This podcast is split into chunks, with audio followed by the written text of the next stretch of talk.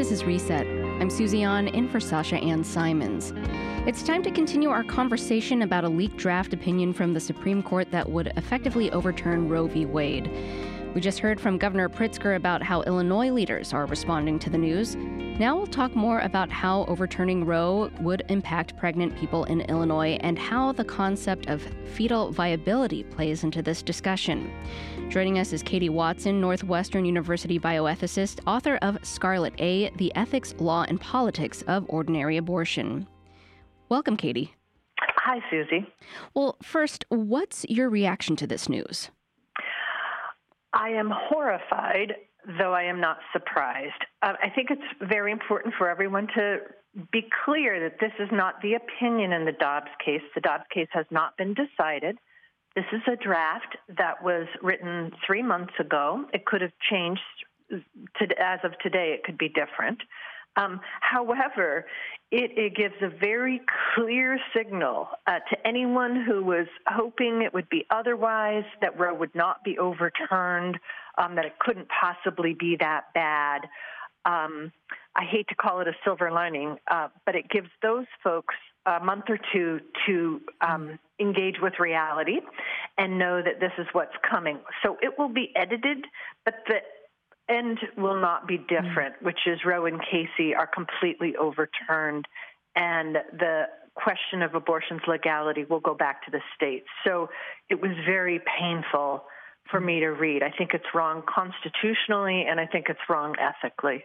Now, last time we had you on the show was at the beginning of the year on the 49th anniversary of Roe versus Wade. Um, and you said you weren't surprised by this breaking news, but did you expect this to happen so soon? Well, no, I never would expect a draft Supreme Court opinion to be leaked. To my knowledge, it hasn't happened in modern history. Um, so, so that part is an utter surprise. It's the conclusion that Roe and Casey are completely overturned that is not a surprise. I hoped it would be otherwise. I hoped they might um, adopt the 15 week standard and say no state may go below that. That was my hope, but I'm that's I'm surprised we're reading it. We were reading it last night. That's the shocking part, and and I I you know cannot speculate on what's going mm-hmm. on with the court, but to just say this is a mess and a oh, huge yeah. historic event to have a leak like this. Well, let's talk about the role fetal viability plays in all of this. Mm-hmm. Justice Alito says that one of the key parts of Roe v. Wade, fetal viability, viability quote, doesn't make sense. Uh, can you tell us what fetal viability is and why it matters? Sure. So the Roe court did something very wise, both constitutionally and ethically, when it chose viability as a standard. And so it was wrestling with the complexity of the abortion question. And what it decided was that women had a right to decide whether or not to continue a pregnancy up until a fetus is viable. And viability, as they defined it, is the a point in pregnancy in which a fetus has a reasonable chance of a meaningful life outside of the woman's body. And it doesn't mean that it's going to be delivered. It doesn't mean it has a 100% chance of survival. And, but what the Roe court was recognizing, and what's unique about the viability line as opposed to any other um, gestational development line, whether it's cardiac, the first flicker of cardiac activity, mm-hmm. or pain, or organized thoughts and cortical process, you know, any other um, gestational development, is that it's the only one that takes the person in whom that fetus lives into account. It's the only gestational line that acknowledges the woman or the person with a uterus in whom for on whom that fetus is dependent for life. So we talk about an embryo as a potential life. It's an existing living embryo. But once it's outside of that woman's body, when her kidneys are not um, purifying toxins, when her lungs uh, are not breathing oxygen and passing it on, mm-hmm. when her stomach and digestive system are not um, digesting nutrition and passing it on, it dies. It can't survive. And so viability said, well, okay, you can end that pregnancy up until the point where others could potentially care for that being when it's outside of your body. And it left it to the medical profession. So, first, to say there's no rhyme or reason to viability is just a willful misstatement. Um, uh, for folks who just mm-hmm. want to pretend fetuses live in aquariums. Um, the second piece there uh, that um, Alito criticizes is the idea that viability can shift based on technology. And the Roe Court completely embraced that.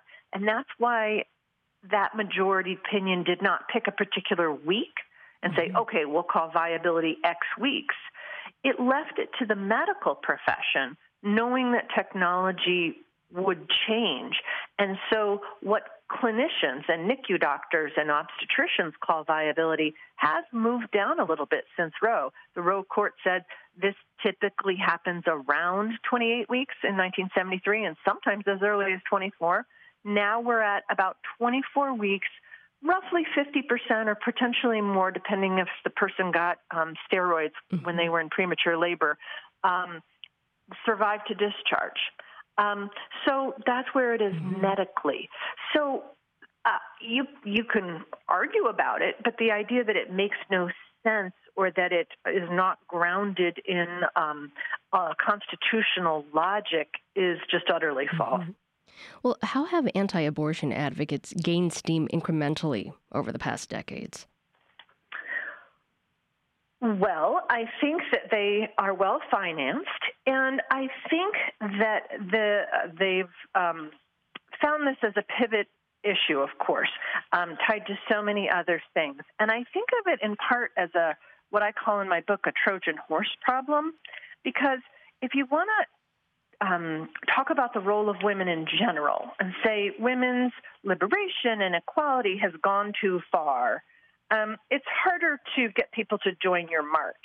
But if you say a fetus is a person, um, we've all been trained to respect that. So I think it's it's different for what I call the honest abolitionists who really and truly believe an embryo has the same moral status uh, as you and I, and those who are hijacking this issue for a larger social agenda but if their mistress or their daughter or their wife or their girlfriend had an unwanted pregnancy, they'd be sure she could fly where she needed to to get that abortion. Um, so I think there's there's a lot going on um, in the larger picture that's not just about embryos and fetuses, but it's about women's role in families, the role of motherhood, mm-hmm. the role of sexuality, uh, and the role of women in society. And you know, let's have that debate. Uh, the only, again, I don't mean to suggest there's any upsides, but I think of this incredible backlash uh, as the last gasp of the patriarchy, mm-hmm. and and that's a stupid thing to say because you know they always have more breath, but um, they're fighting back so hard because they're losing, and so when you look at the way American women many and not all have the same access, and we have to be very clear about the lack of access for impoverished women and women mm-hmm. of color and barriers to culturally competent care. That said, compared to 30, 50 years ago, the just phenomenal way, in the historically speaking short amount of time in which American women have claimed a absolutely historically unique mm-hmm. uh, control over their own sexuality, uh, their sexual expression, their educate higher education rates going up, the, their um, flood into the workplace, uh, changing family formations. Um, changing parenting expectations. So, so much has happened. And from a sociological point of view, you actually expect um, reaction to that, right. like a seizure of um, a sort of desperate seizure of control. So that's yeah. what I think is happening historically, and that's what helps me get out of bed in the morning. Um, I, I always say it's going to get worse before it gets better. Uh, I believe yeah. both of those things deeply, and the mm-hmm. question is how long will it take to get better? But today we are very much mired in the worst. Well, looking um, at our state here in Illinois, we we uh, have laws that uh, would uphold um, rights to abortion. Um, but if this opinion is passed, what will that mean for Illinois? What will it look like?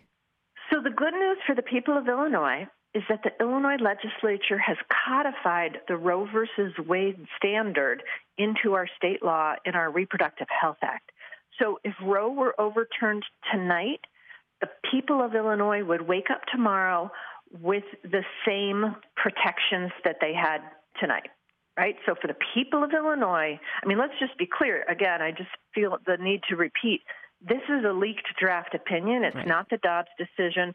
Abortion is legal all over the United States today. Um, if in the next two months this becomes the law of the land or some version of it, the people of Illinois will not experience a change in their ability, uh, their right to access abortion or contraception. Um, however, we will be flooded with out of state patients. Mm-hmm. So the waiting time for Illinois patients might go up. We saw uh, we've seen in t- with the Texas ban that is unconstitutional, yet this court has upheld, and that's one of the reasons I'm not surprised by this decision. The court had three opportunities, and it let Texas sustain a six week ban, which is just flies in the face of Roe.